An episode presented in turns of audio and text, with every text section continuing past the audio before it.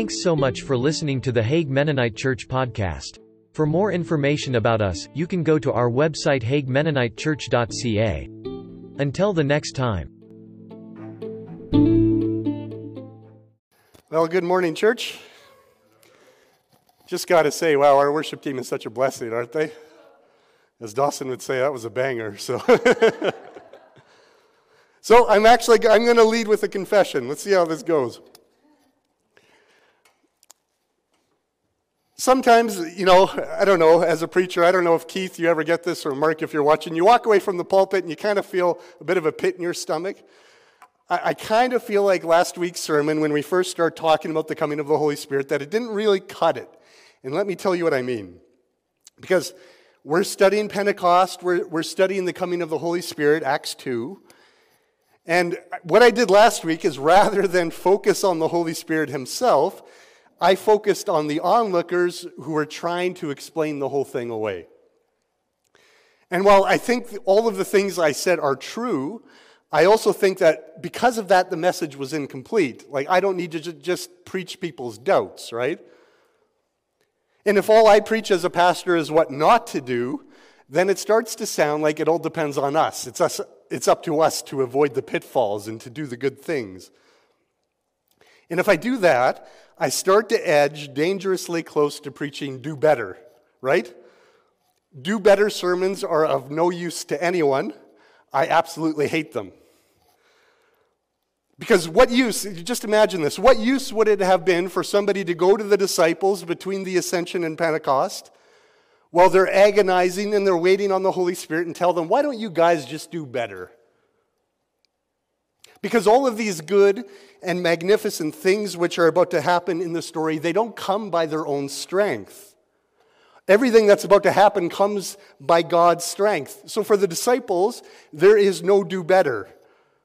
There's only follow Jesus, and all of us always follow Jesus in our weakness. So, or let me put it another way there's no do better, the Spirit does the doing. Horrible grammar. And he, the Spirit gives us the heart that we need in order to obey Jesus. That was something that we talked about a lot going through Matthew because that was Jesus' point. He was convicting the crowds of the fact that they're not able to please God.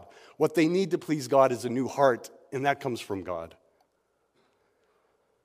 So, all that said, you know, obedience matters. Obedience matters big time but you won't follow Jesus faithfully on your own strength. We take every step of obedience that we're able to take, and we count on God to strengthen us for the journey. So, so if I preached a do, be, do better sermon last week, I got really close, I think, and so I apologize. I don't want to do that. It bothers me. The good thing is, we're actually going to have ample opportunity to continue learning about the Holy Spirit. So, so, you know, the buck doesn't really stop there. We can keep going. We're in Acts chapter 2, and there's a question that's going to come up today that's worth keeping in the back of your mind. What does it mean to receive power from the Holy Spirit? Concretely, what does that look like? For now, Peter is about to teach on what it means to receive the Holy Spirit, and his pattern of teaching, I want you to notice, it's very Jesus 101. Just like in Jesus' ministry, there is an act of power Jesus fed a crowd, he, Jesus healed people. In this case, it's the coming of the Holy Spirit and it's this preaching in tongues. And following the act of power, there's an explanation. And just like Jesus' ministry, when Jesus did this countless times, it is totally up to the crowd whether or not they're going to accept the sign and the teaching. It's a package deal. And many, many times, the crowd, in Jesus' case especially, would reject both. Let's get back to the text. We're in Acts 2, starting in verse 14.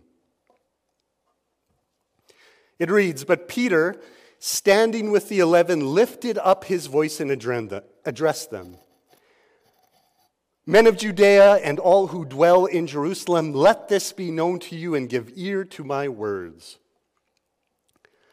I was talking to Keith a little bit about this last week, and both of us kind of agreed that this is a great image, right? Because this miracle has just occurred. where the Holy Spirit is speaking through the 120 disciples. It attracts this huge crowd, and then Peter gets up to speak. And you just can't help but think, after everything we've been through, oh man, what's he going to say? Right?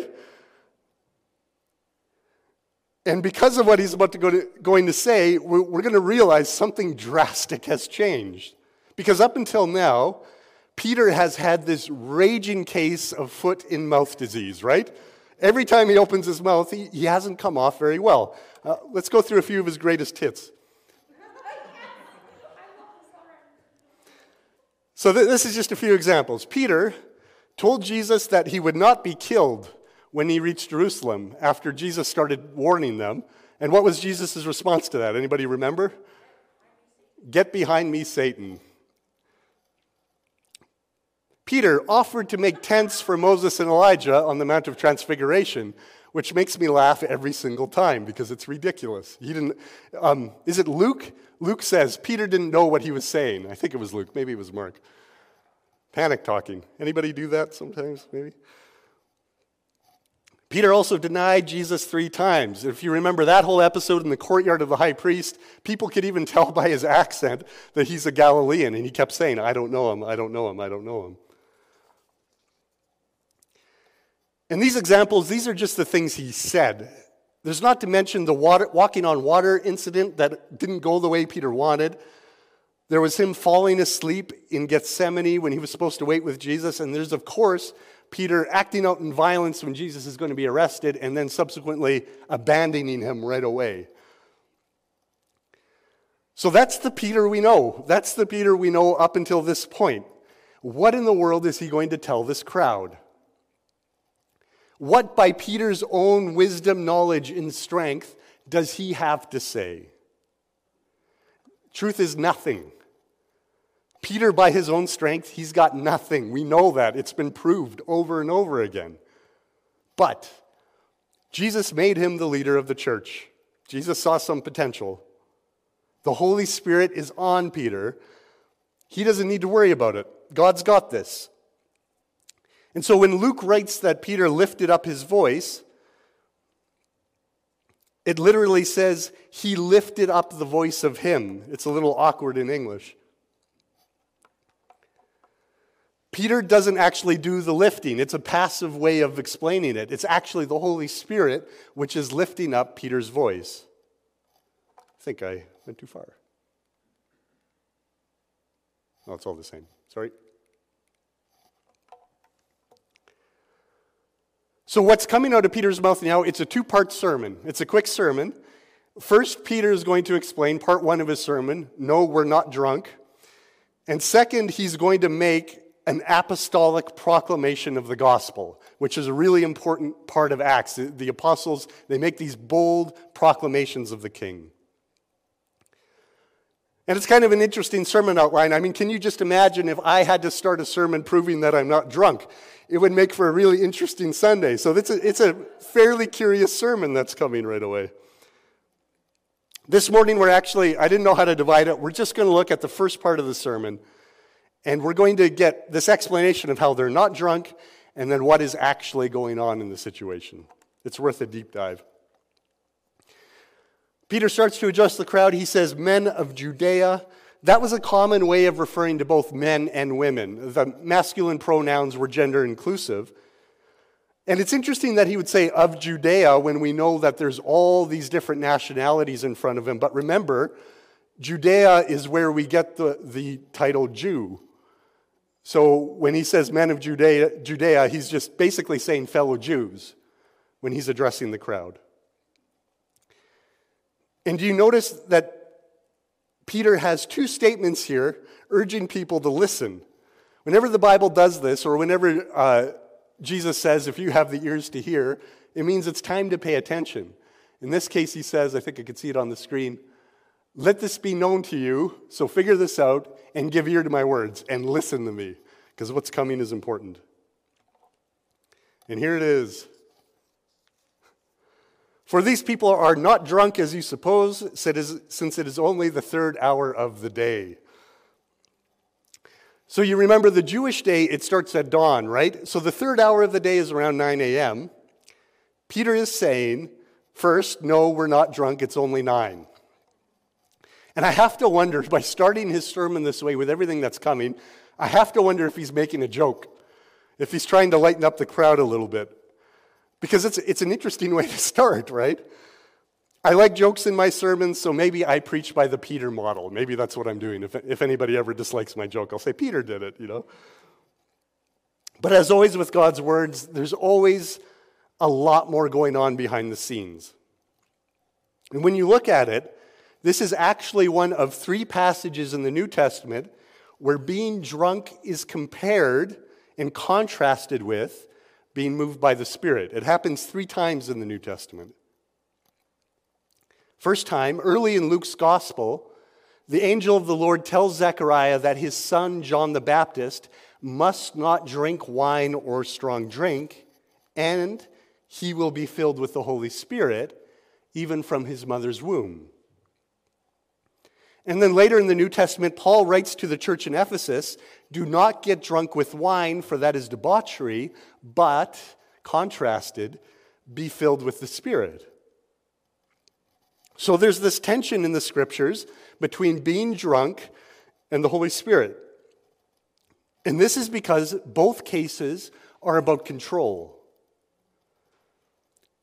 One way to look at it is drinking and the Holy Spirit can both make a scene.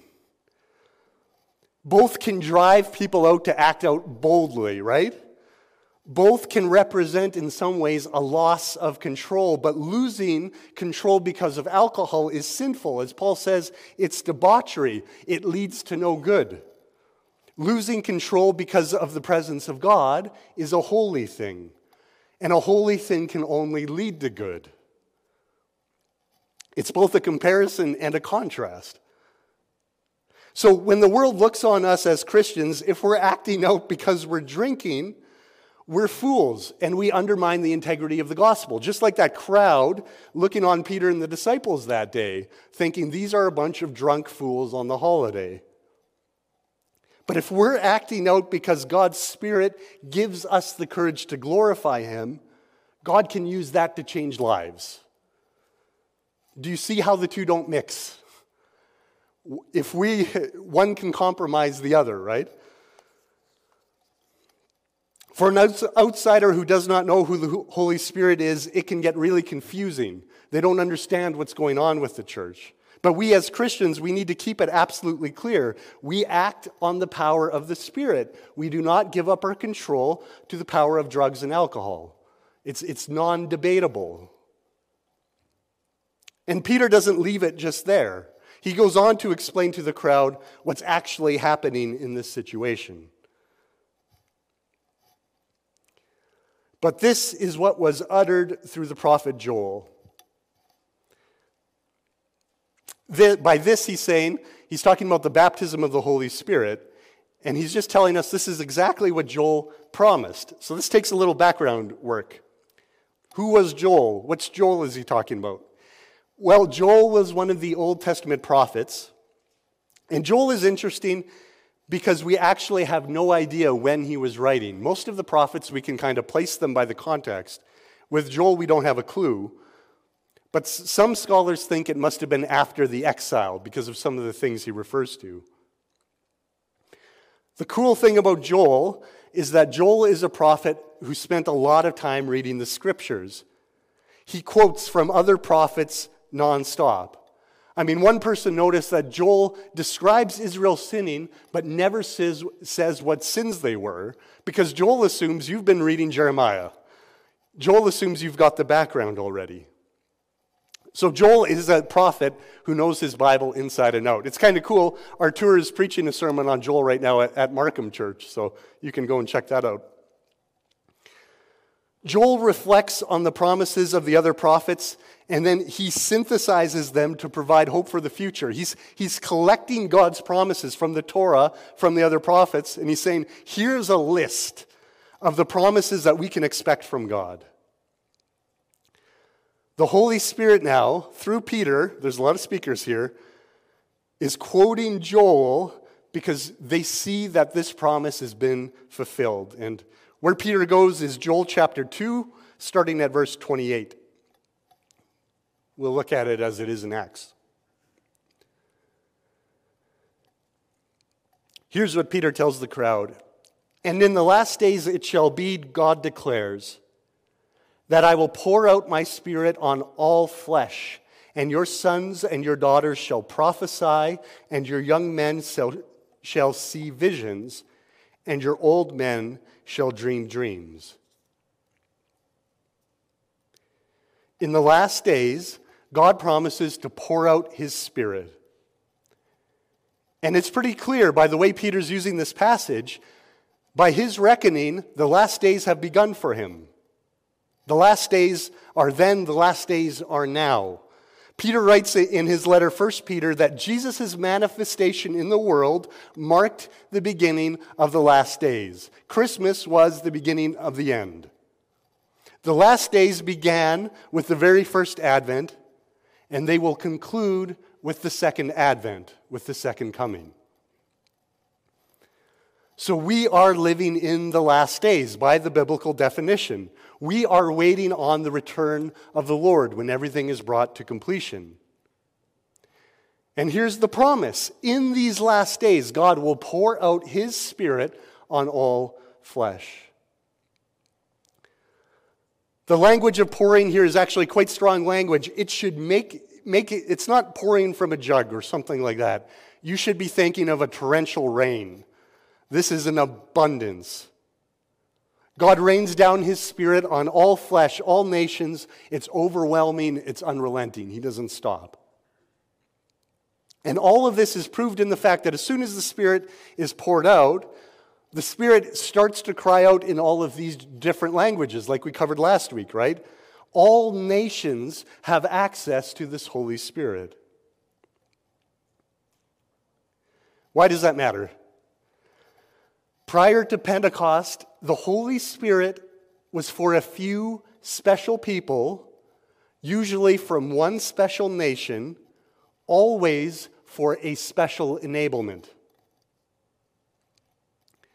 Until this point, the Holy Spirit was always so that God's servants, we see it all through the Old Testament, so that they would be equipped for a specific task. Moses had the Spirit of God on him to enable him as a leader, but we talked about it last time. When he appointed 70 elders, God took some of the Spirit that was on Moses and gave it to the 70 elders so that they would also be empowered as leaders. John the Baptist had the Holy Spirit on him from the womb because he was the forerunner. He had a special purpose, a special goal. But now it's all changed. Now at Pentecost, it's for everyone.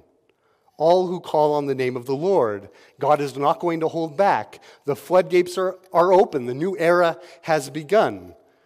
And do you remember this? We talked about it last week. This is Moses' dream come true. He said, Would that all of the Lord's people were prophets, that the Lord would put his spirit on them. And here we are. It's Moses' dream come true. The kingdom is here. The Spirit is for everyone who calls out to the Lord. And as we get into this, uh, themes like this, you might find it a little surprising, but let's just take God at His word. I'm going to take these promises as they're presented. I don't want to explain them away. And Peter continues to quote Joel, and he's going to, he's going to ask or explore the question what will it look like when the Holy Spirit is poured out on all flesh? This is beautiful. Verses 17 and 18. The Holy Spirit is for everyone. This is what it looks like. Your sons and your daughters shall prophesy, and your young men shall see visions, and your old men shall dream dreams. Even on my male servants and female servants in those days, I will pour out my spirit, and they shall prophesy. Your sons and your daughters shall prophesy. They will speak messages from God. They will do this through the Holy Spirit. That is exactly what's happening at Pentecost. There are 120 prophesying in tongues, men and women. But it's more than that. Young men will see visions from God. Old men will dream dreams from God. God is going to be revealing things to his people. When it says servants, it doesn't mean servants of God, it means slaves. Our transla- translations often like to soften the language.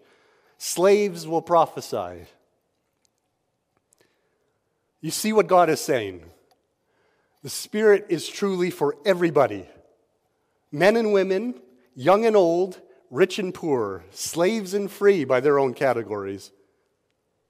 The empowering of the Spirit is not just for pastors and Christian celebrities and wise, old, powerful men. It's for everybody. It is for you.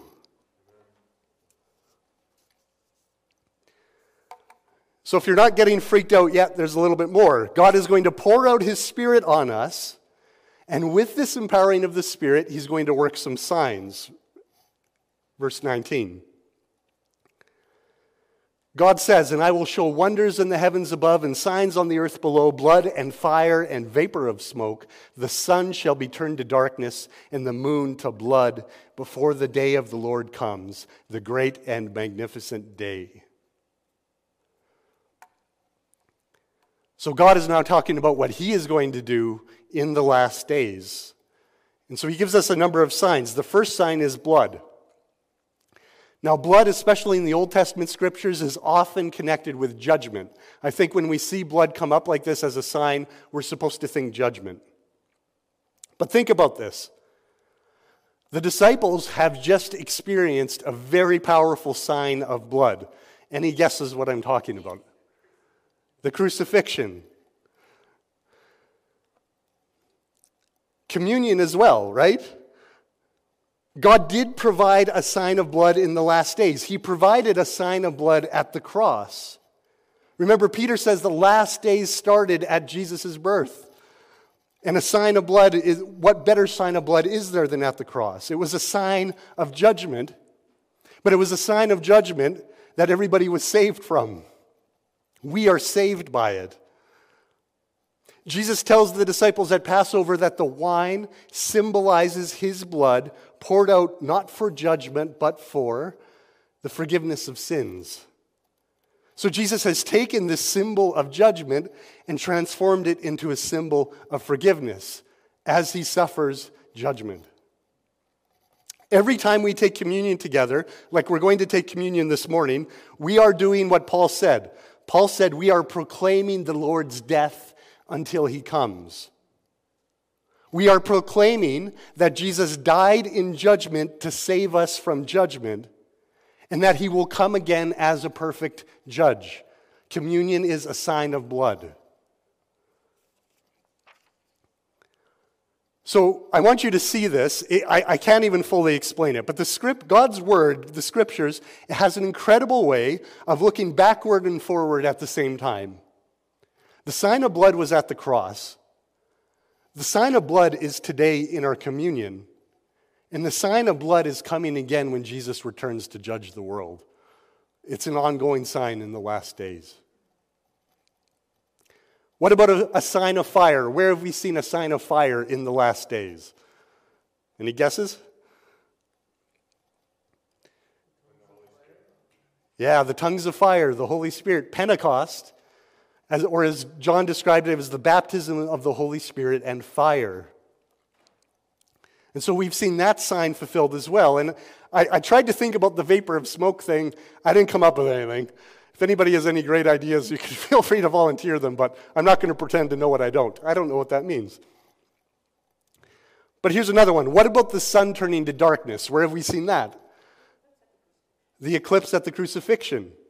If you remember, when Jesus was on the cross, the sun went dark from noon to 3 p.m., when it's supposed to be at its height. The whole, the whole area, the whole land went dark. Joel says in chapter 3 of his book that on the day of the Lord, the sun will be blotted out once again. So, again, the, the scriptures are looking at the crucifixion and looking forward to his second coming, when again there will be darkness. And then there's the moon to blood. Some scholars actually believe that at Jesus' crucifixion, following the darkness, the, moon was turned to red, but we can't really know that for certain. The point of this is that all of this happens before the day of the Lord. The day of the Lord is something that comes up a lot in the Old Testament scriptures. The day of the Lord means the culmination of the last days. It's the end of the chapter on the last days. And as Christians, we know that this means when Jesus returns. The day of the Lord is the end, it is the judgment, or if you look at it a different way, it's the beginning, right? All of these themes, they can be hard for us to wrap our minds around, but I want you to see the depth of what is happening here. These, the signs, signs which came at the cross, they also reach forward to the day of the Lord, to Jesus' second coming.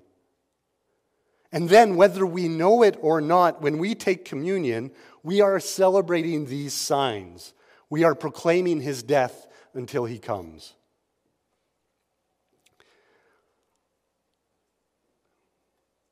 Smarter people than me say that there are paradoxes in the cross. Paradoxes are two true statements that contradict each other, and paradoxes can be beautiful. And so in the cross, we find that judgment and forgiveness are the same thing. They are the same thing. We are forgiven at the moment of our judgment at the cross.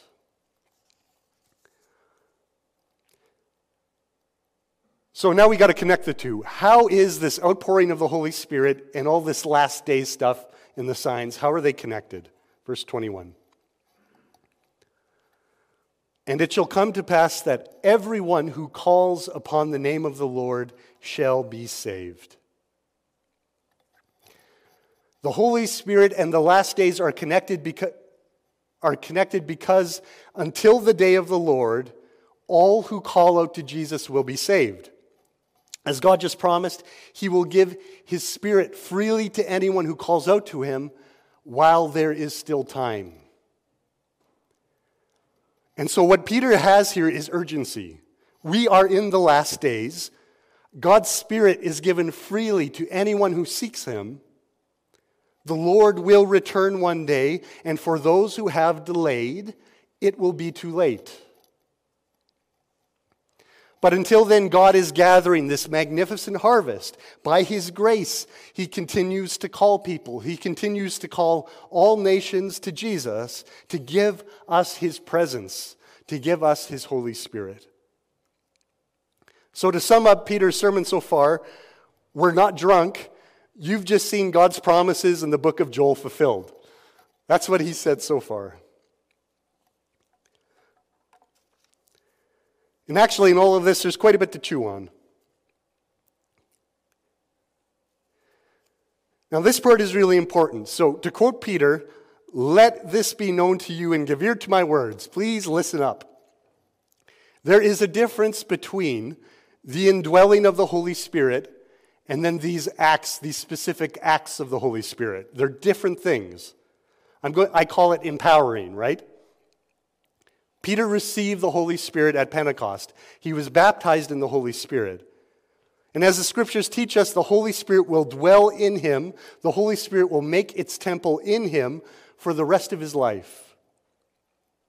But right now in our text, the Holy Spirit has taken over and is speaking the words of God through Peter like a prophet, just as he did through the prophet Joel. The Spirit living in humans permanently is a new thing. God's permanent residence in our hearts gives us new hearts. And as of this Pentecost, which, which the disciples are celebrating, it's, it's brand new. This is, this is the greatest news. But that occasional, that specific empowering of the Spirit, like we see in the Old Testament, it still continues to this day. So I hope that makes sense. The Holy Spirit is in all believers, and that same Spirit still occasionally empowers specific people for specific tasks. It won't be like that all the time. The Spirit comes and goes like the wind. We don't control it, we don't boss it around. But for Peter, that empowering is going to happen again and again and again. And I bring this up because in my time as a pastor, both here and in Glenbush, people have come to me because he or she has had a really powerful experience with the Holy Spirit. And then he or she had to wake up the next morning, right? And they woke up and realized it's not the same. And when people have t- come to me with this, talked to me about this, they have wondered if somehow they've lost the Spirit, if they did something wrong. The Holy Spirit was with me one second, something great happened, and now it's not like that anymore. They were empowered, and then suddenly they weren't. And so often, when people have this experience, they feel like they've done something wrong. And maybe you've been there because I was certainly there. When the Spirit came to me when I was a teenager, I felt totally changed. I felt like a million bucks. I was so joyful. I was absolutely ecstatic. And then the next morning, I woke up and I was Chad again. You know what I mean? Did I do something wrong? Was I disobedient somehow that suddenly the Spirit left me? No. It is a plot of the enemy to try to convince us Christians that we have lost the Spirit or that we've never received the Spirit in the first place. Because remember what we just read. Is the Spirit just for special people? No. Is it just for special times? Is God holding back? Is He stingy with who He gives the Holy Spirit to? Not at all. The Spirit is for all who call on the name of Jesus. And Scripture is perfectly clear about this repeatedly. If you are a follower of Jesus, the Holy Spirit dwells in you. I was going to quote a bazillion scriptures, but then my sermon got really long, so you, you can go and look them up if you like. There's no debate, so do not be afraid. If you doubt that you have the Spirit, but you love Jesus, it's a lie, it's a trick. You have the Spirit because it's not up to you. God has poured out His Spirit like a torrent. He has not held back on anyone who is called out to Him. So maybe that's helpful for you, or maybe someday it's going to be helpful for you, but I just ask you don't forget that because people get so twisted up in knots about that, that struggle. So let's take a step back. Let's go over this again. We've covered a lot of stuff. At Pentecost, God poured out his Holy Spirit on all flesh. He made it available to anyone who would seek him. And the prophet Joel teaches us some of the things that happen to spirit empowered followers of Jesus. The Holy Spirit reveals to us God's direction and plans, and he does that through visions and through dreams. The Holy Spirit also leads us to declare messages from God, leads us to prophesy. And as we saw, the Spirit will also lead us to speak with tongues, whether that be for specific equipping or for self edification, which requires interpretation. Paul teaches about that later in the scriptures. But the point is, all of this, both the indwelling and the empowering, is for everyone who calls on the Lord. What does this mean for us? First, we see that God does not discriminate when it comes to the power of the Spirit. The old are not more connected to God's Spirit than the young. Men are not more connected to God's Spirit than women are. The Holy Spirit is for a bishop of 30 years, a venerable man, as much as the Spirit is for a teenage girl who came to faith yesterday. It is the same Spirit, it is the same empowering, the same indwelling. The Spirit can and will be used by those who follow Jesus, or will use anyone who follows Jesus. I'll give you an example. Sometime last year, I don't know if Davey had even turned three yet. I think he was three. he actually turns four today, which is really cool. Uh, we were on our way to some family event. And I have this thing. You can ask Rachel about it. Maybe don't ask Rachel about it. I really, really struggle with anxiety, especially in groups, which makes it weird that I'm up here right now. I mean, give the credit to God. Especially around family events. I just go crazy. And on this particular day, I started to lose it. And Rachel and Micaiah, they were already in the car. Uh, Davy and I were in the porch. And I slammed the closet, and I was getting so mad, I was losing control. I wasn't doing well. And suddenly, Davy stops. His shoulders are square to me. He looks me straight in the eye and he says, Daddy, Jesus will help you. And I froze. And it gave me chills. And eventually we were out the door. And I'm sure in two minutes, again, he was talking about Pokemon or he was talking about Paw Patrol. But I have no doubt what was going on because if you know Dave, he does not say stuff like that. The Spirit in him, because of his childlike faith, was speaking to me. And if this was a message from God, and I have no doubt that it was, how could it be anything else? My son in that moment was prophesying to me. David, you know, David doesn't know a lot about the Bible. We're trying. you know, he has no theological understanding whatsoever. He only turned four today, and that same spirit is in him with exactly the same power. We have different callings, we have different gifts, we have different levels of maturity, but we are all filled and empowered by the same spirit. And I think when we unpack that, it's pretty clear. We can rest assured that we have the Spirit with us, and as the church, we ought to seek the Spirit's empowering. We should pray for the empowering of the Holy Spirit for specific tasks, and let the Spirit do as He will. As I preached last week, we need to be willing to give the Spirit control and to not be afraid. Fear is a major barrier. We get this, you know? Like, who wouldn't love to stand before this crowd of thousands, as Peter is right now? Who wouldn't love to do something like that for God? For all of us here, that thought is either really, really exciting or it is absolutely horrifying, right?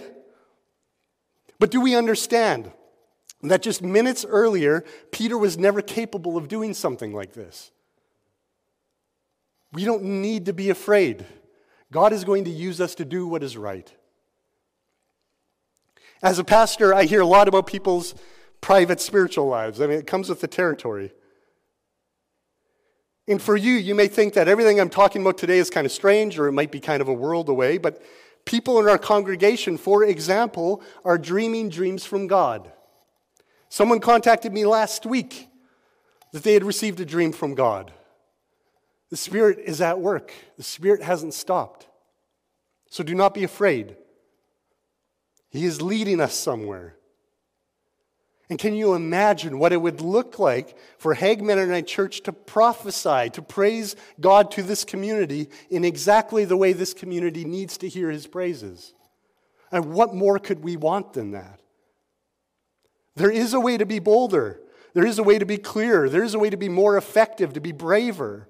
And the beautiful truth is, it doesn't require more of you, it requires less of you and more of Him. So, to my mind, from my perspective, standing up here from the pulpit, the Spirit is doing mighty things, and for now it's all below the surface. He's putting all the pieces into place for something good. And so, God, use us to reach the lost. All of this before the day of the Lord comes. We need to be equipped and we need to be empowered because the days are numbered. When the day of the Lord comes, there will be no more excuses. There will be no more delays. There will be no more mocking crowds. There will be no more naysayers. On that day, each one of us will either have embraced King Jesus and everything he's given us or refused him. And there is nothing left for either camp but the consequences. There is only one way to be saved and that is to call out to the Lord. So that's why you're sitting here. That's why you're watching online in your living room. That's why there's so much urgency in our passage, because the last days have come. There are people all around us who are utterly desperate to meet the Lord, and most of them have no idea. And it doesn't take us being braver, it takes us being smaller and more of the Holy Spirit. And so, like those tongues on Pentecost, we need to trust God to show us how to share the promise with all who are ready to accept it. Okay, so I'm feeling better because this was not a do better sermon. I feel like it's gone. It's gone. we can all go out and we can do as much as we want. But the Spirit of God will do so much more than we are able. So do not be afraid. As Peter taught us from the crucifixion until the day of the Lord, we proclaim the Lord's death until he comes. We proclaim that the innocent man who was condemned will become the righteous judge. And communion, the cup, is our monthly reminder. We wait on our good and our loving King.